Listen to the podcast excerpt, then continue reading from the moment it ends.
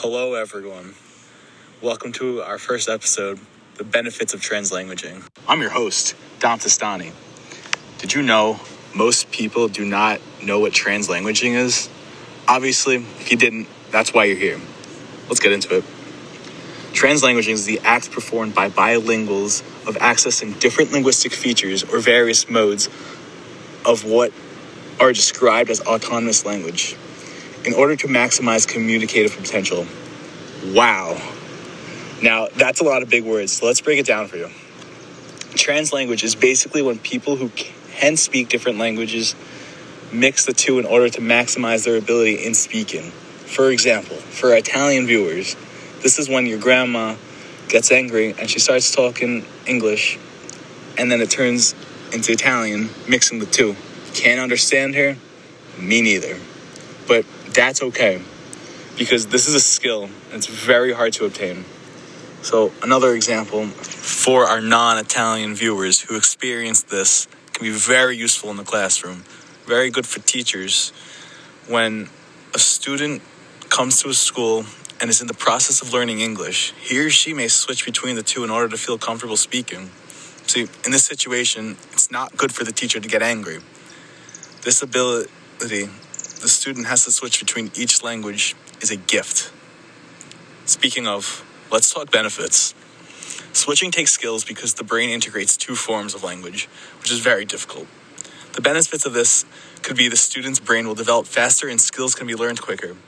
To prove this, we've spoken with the kids who go all the way to school in Spain as they learn English, as they talk about how their teacher gets annoyed when they switch back to their comfortable language.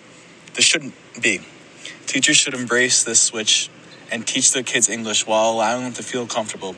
Research has shown how good teachers, whether they are bilingual teachers, English as a second language teachers, or mainstream teachers with emergent bilinguals in their class, find ways to help all their students use their full linguistic resources as they read, write, and discuss academic subjects. Teachers should help students rather than just find ways to translate their language. To top things off with all these great facts, we have another guest to show how this has affected his life in school. My cousin Giovanni is here with us. Hey, Giovanni. Hey, cugino. I'm just going to ask you some questions about translanguaging. I thought this was the podcast about the grandma. Dude, that's next week. Wait, what the? Ma, don't lie to me. Good, Giovanni, play nice.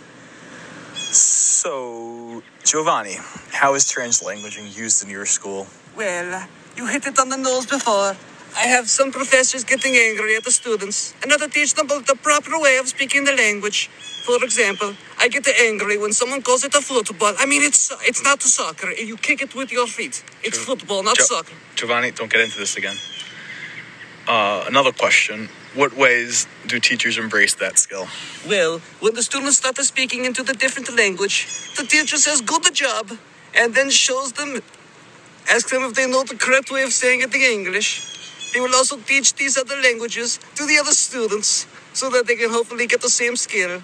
Except it when it comes to ricotta. It's ricotta, not ricotta. I, te- I, I keep telling them. Giovanni, okay, I think I think it's enough of him for today. Well, overall, for those who skipped to the end, this podcast today was about how translanguaging should be embraced and how it will benefit the students in the end. Speaking of those who skipped to the end, our next podcast is how to be patient and watch a four minute podcast. I mean, is it really too much to ask? You know, patience is a great skill as well. Also, come by next Tuesday and hear our special with my cousin Giovanni on how to deal with Italian grandparents. To get weekly updates on our monthly podcast, please visit our website at www.podcastfun.com.gov. there was a misunderstanding when creating the link. This is why there's so many www dots. The fee to join is $45 a week. See you tomorrow. Dominic, come eat a dinner. E ciao, thank you for listening.